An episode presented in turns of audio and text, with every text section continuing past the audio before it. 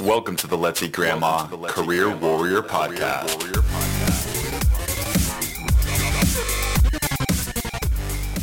And welcome to the Let's Eat Grandma Career Warrior Podcast, where our goal is not only to help you land your dream job, but to help you live your best life. Today, we're going to talk about how the hiring process happens behind the scenes.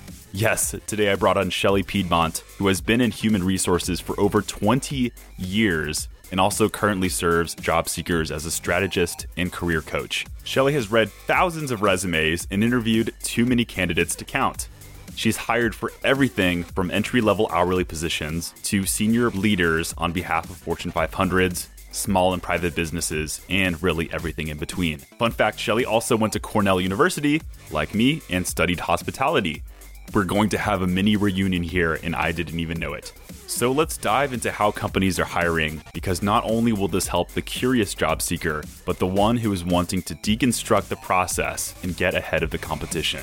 Let's launch right into it. This is episode 197 of the Career Warrior podcast. Hey, Shelly, how are you doing today? Well, hi, Chris. How are you? It's great to have you on the show and a fellow Cornellian, which gets me so excited. Tell me a little bit about your career transition from hospitality to the world of HR. I want to hear it. Well, I, as you know, we went to the same school, so had a real interest in hospitality. My focused area was food and beverage management. And I was going to go into operations. And after graduation, I moved cross country, started working with Fortune 500 restaurant company and was on an operations track. And then lo and behold, the hmm. company got reorganized. And the position I was training for, uh, they eliminated it. So there was some hard thinking about what do I want to do. And I got a call from corporate office and they said, How would you like to be a recruiter? I said, Well, I hadn't really even thought about it.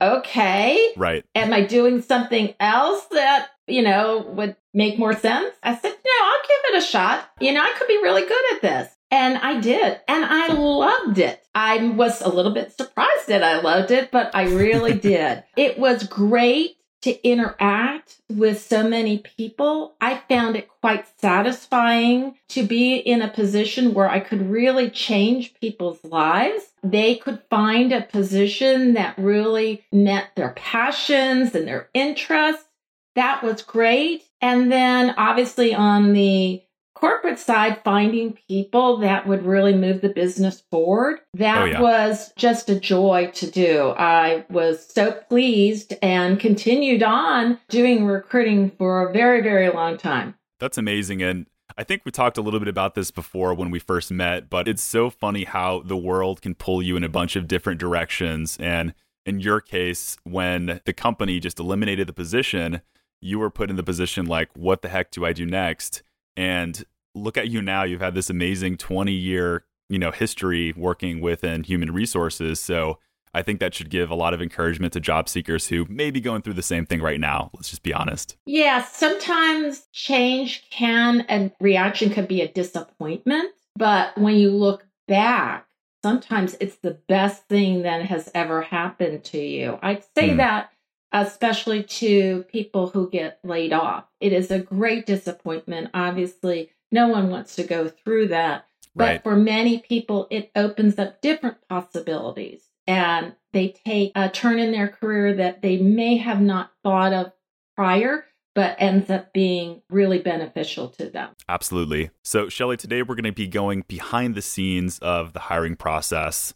We're going to look at the world of recruiting and hiring managers but let's get a little bit real here. How is this information going to help job seekers at all? You know, what's the point? Well, that's a really good question. I'm a big believer that knowledge is power. If you're going to be doing something that's going to impact your life, I think it behooves you to try to understand the process as much as you can.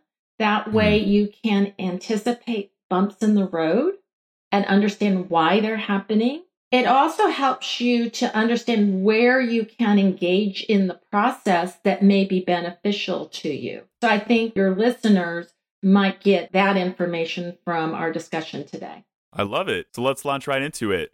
who are the key players of the hiring process? I know a lot of people get confused. A lot of people are like, okay, who's making the decisions? But let's hear it from someone who's been in it for a long time. Sure. So there are several decision makers actually in the process. But in terms of who are the key people, that is obviously going to be the hiring manager who will ultimately make the decision and whoever is assisting that person with recruiting. So that can be usually a recruiter.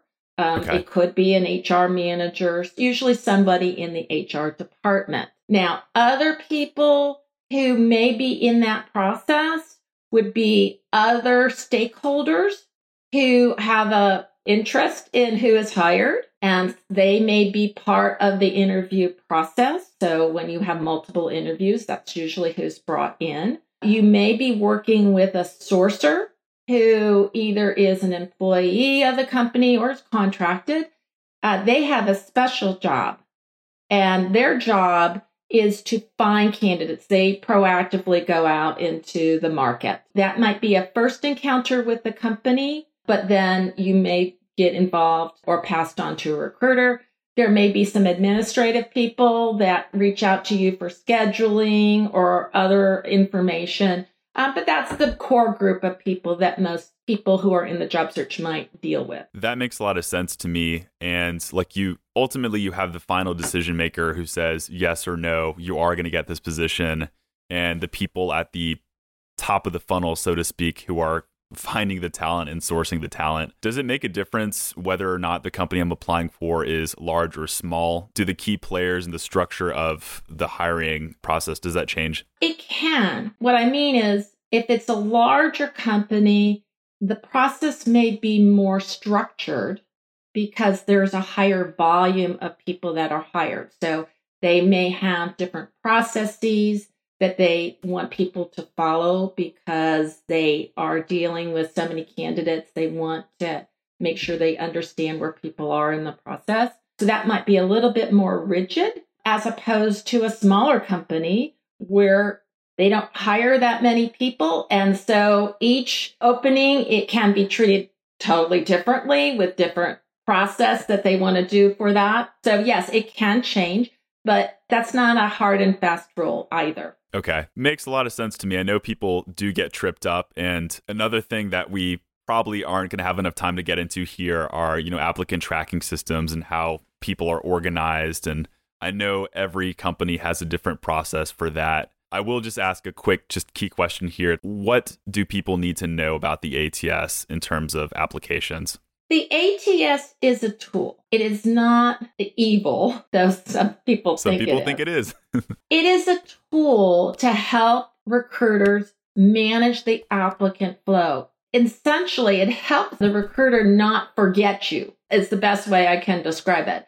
You have a profile, you have a status, you have everything in one place. And so that is helpful. Now, people get a little bit afraid because they hear, well, the ATS, it's going to decide whether I move forward. That's not really correct. The ATS is programmed by humans. So the humans are making the decision for the ATS. So as an example, if you have, it's a position where you are driving and you need to have a valid driver's license and you say you do not have a valid driver's license, the ATS may say you're not qualified and therefore they pull you out of the people that are applicable for that job. Okay. But that's a decision made by the company, not by the applicant hmm. tracking system. And I get that. That makes a lot of sense. And I think people do freak out about the ATS way more than they should. You know, trust me, from the resume side, where people are always asking me, how can I get this past the ATS? How can I do a quick scan to make sure it can get past the ATS? And I tell people the same thing that, you know, humans are the ones that all have their individual preferences and things that they're going to decide are going to be filters for a job candidate. So there is no one size fits all answer for the ATS because you're right. At the end of the day, it is decided humans are the ones really kind of guiding things. And it's yeah. just a tool.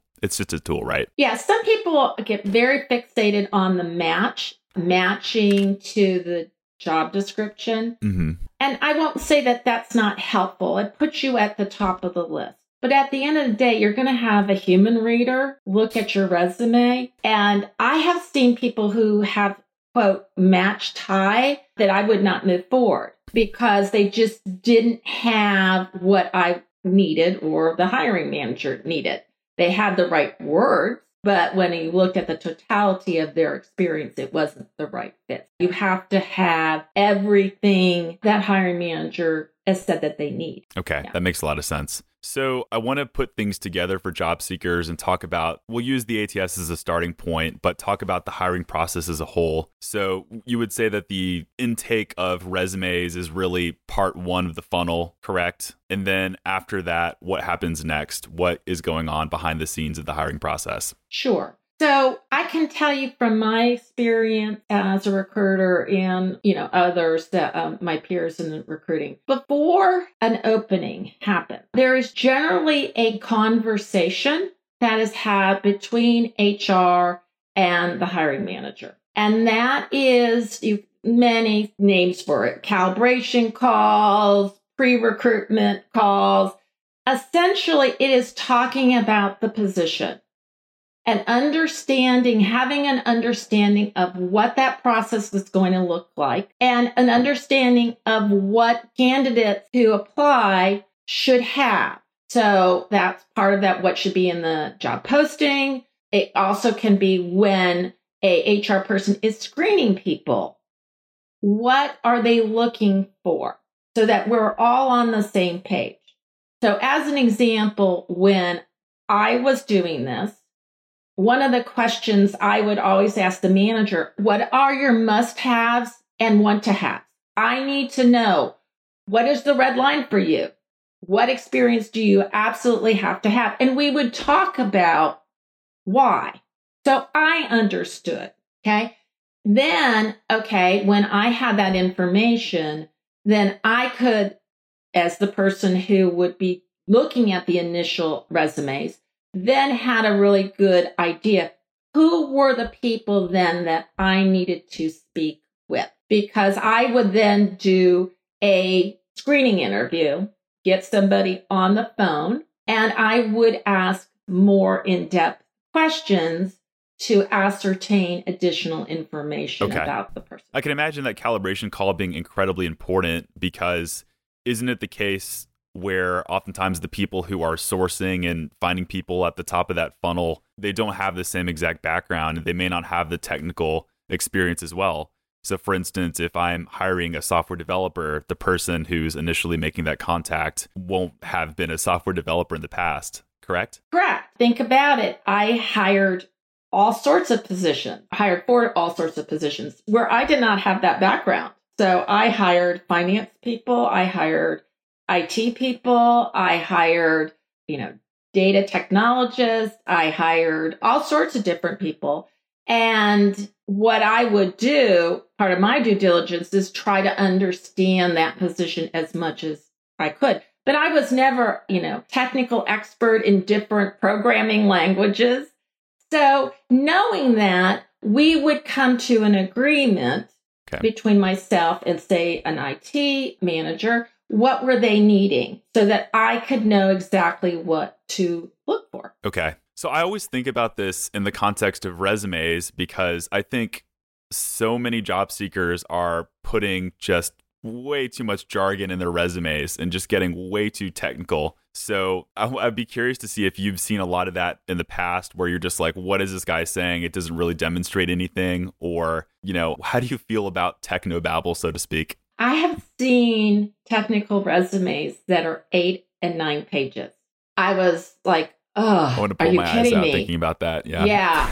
It was excruciating. The person wanted to tell me everything, everything that they possibly could do. But it's not just people in the technical areas. There are, and this is a problem with a lot of people who write resumes, they will put a lot of acronyms in their resume that people within their company may know, but somebody outside the company has no idea what it is. Okay. And my thing is, I have to go and look it up. That's a problem for you. Make Yeah. it simple. Yeah. Your resume does not need to have all that jargon in it because what you're doing is irritating me. Yeah. was more than anything else. Keep it simple. The concepts, your accomplishments should be fairly easy for somebody to understand. Write it that way. That would be my advice. Thank you for bringing that to light. I hope with this episode, hundreds and possibly thousands of people hear that message, and maybe dozens of people will get a job because they'll make that one change in their resume. So I think that's great. So, Shelly, let's talk about the selection of candidates for the interview. You've connected with the hiring manager on the types of people that you want for the organization. You've put out the job posting. You've attracted possibly hundreds of resumes.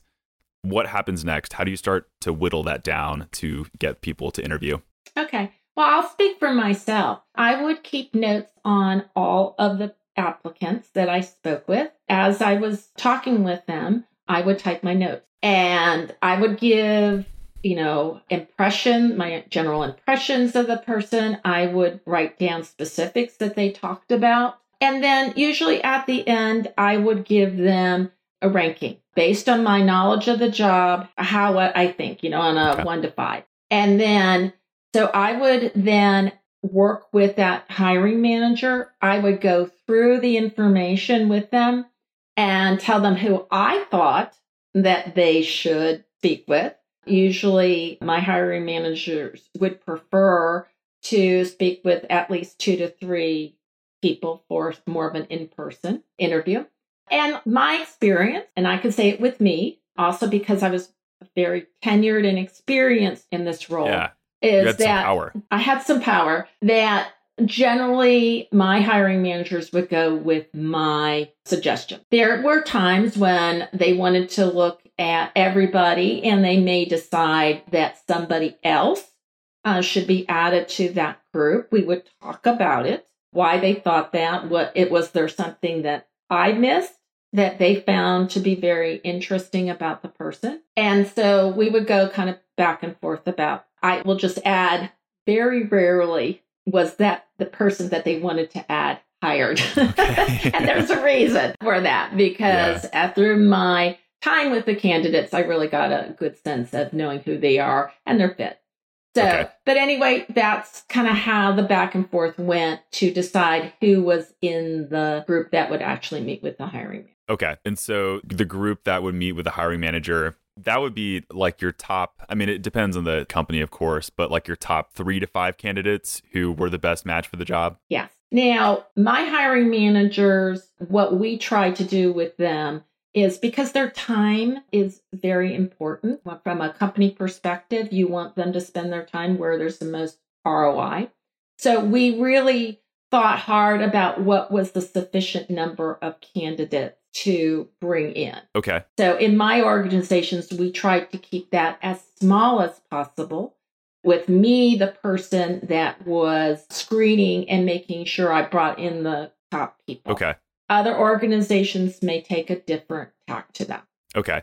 So with the screening process, any tidbits of information that you'd give people who are in the beginning of, we'll call it like the first interviews, the first meetings, whatever you want to call it. But what tidbits of information would you tell people before they even get to the, the final person? In terms of the screening process, In terms of the interview specifically. Yeah. I just want to understand the question. My interviews or my screens or for the hiring manager? For your screens.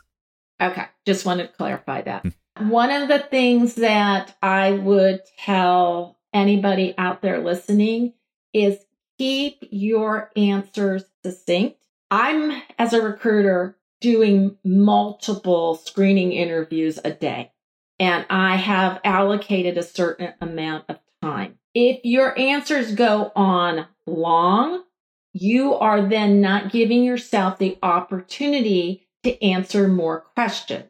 So if you go on and on on a question, you do yourself a disservice. And there were many times that I would have to interrupt people and tell them, you know, kind of summarize what they're saying and really kind of get them to move on. That's a little awkward, but I've been on the receiving end of that. Just, just so you know, it doesn't feel good, but it taught me to tighten up my answers for sure. Right, exactly. The other thing I would say, we can talk a little bit about the salary question. Don't be surprised when you're asked it because it's an important determiner whether you move forward. So I've had, well, can't believe you're asking me. And they have no answer already set up or thought of ahead of time for that. The reason that it is, is because as a recruiter, I'm trying to find the right.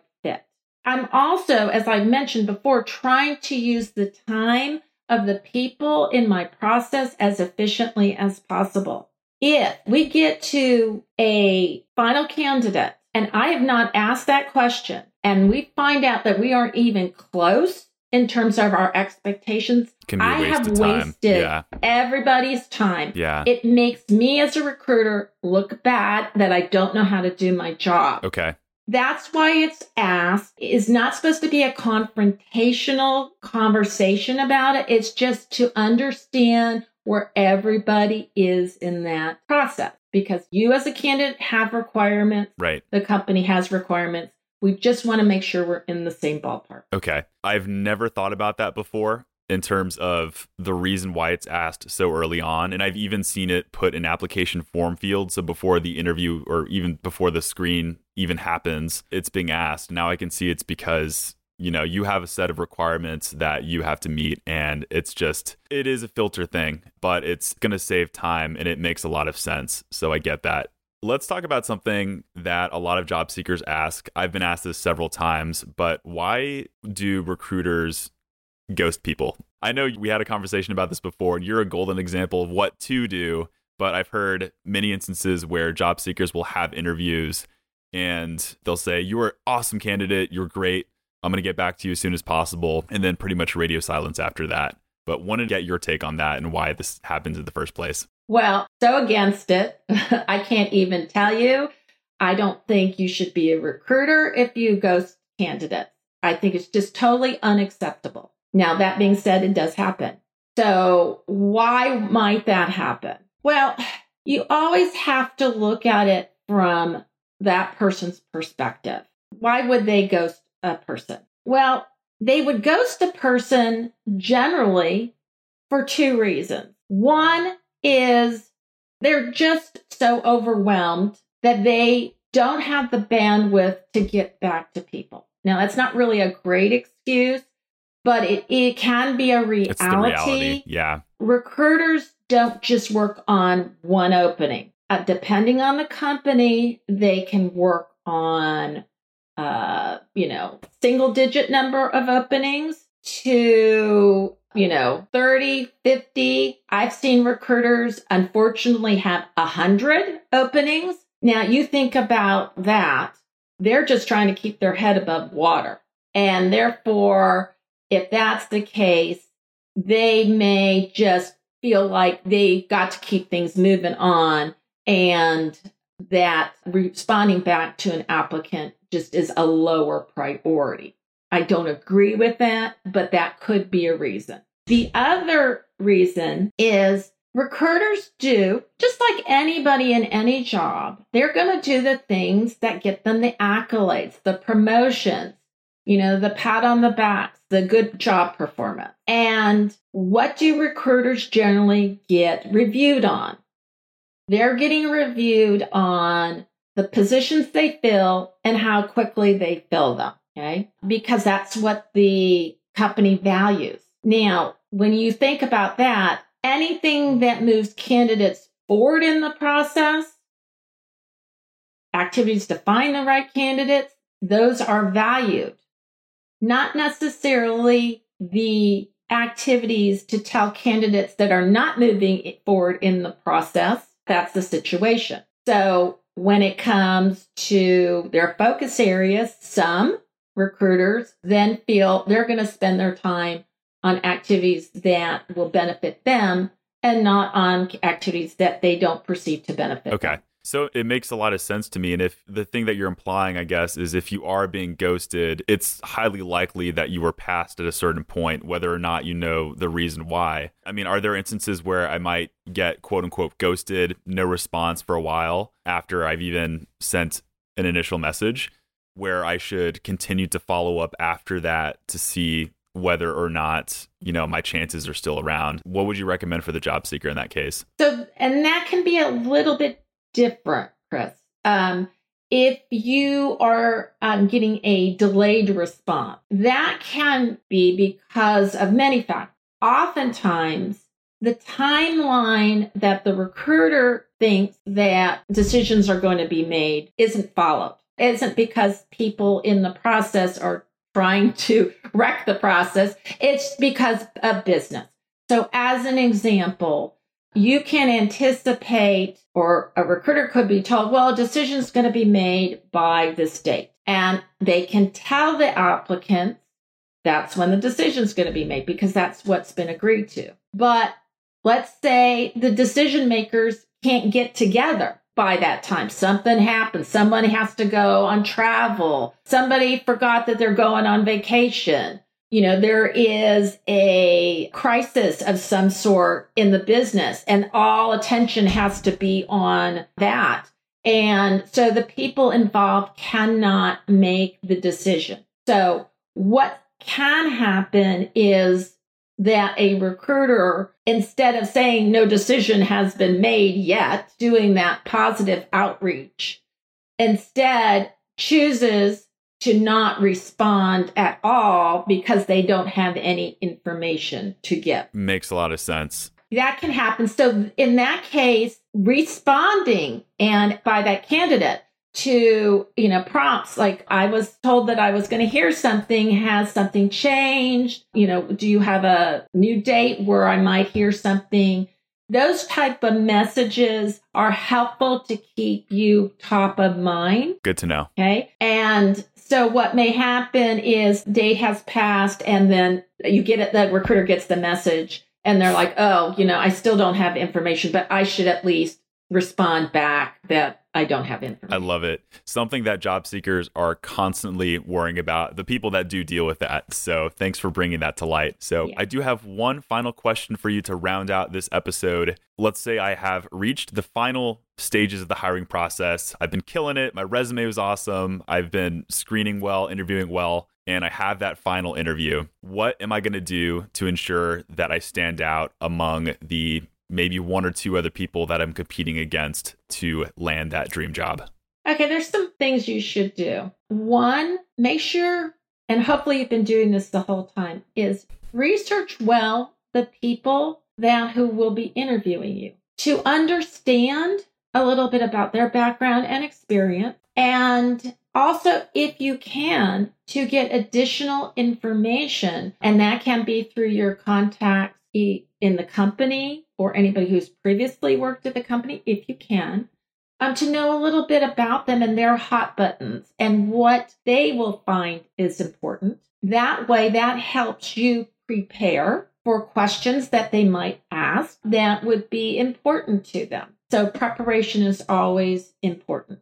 The other thing I will tell you is for the final interviews, whoever that might be, and that might even be a panel interview, is while the hiring manager may be the ultimate decision maker, they often are not doing that decision alone. So they may need approval mm-hmm.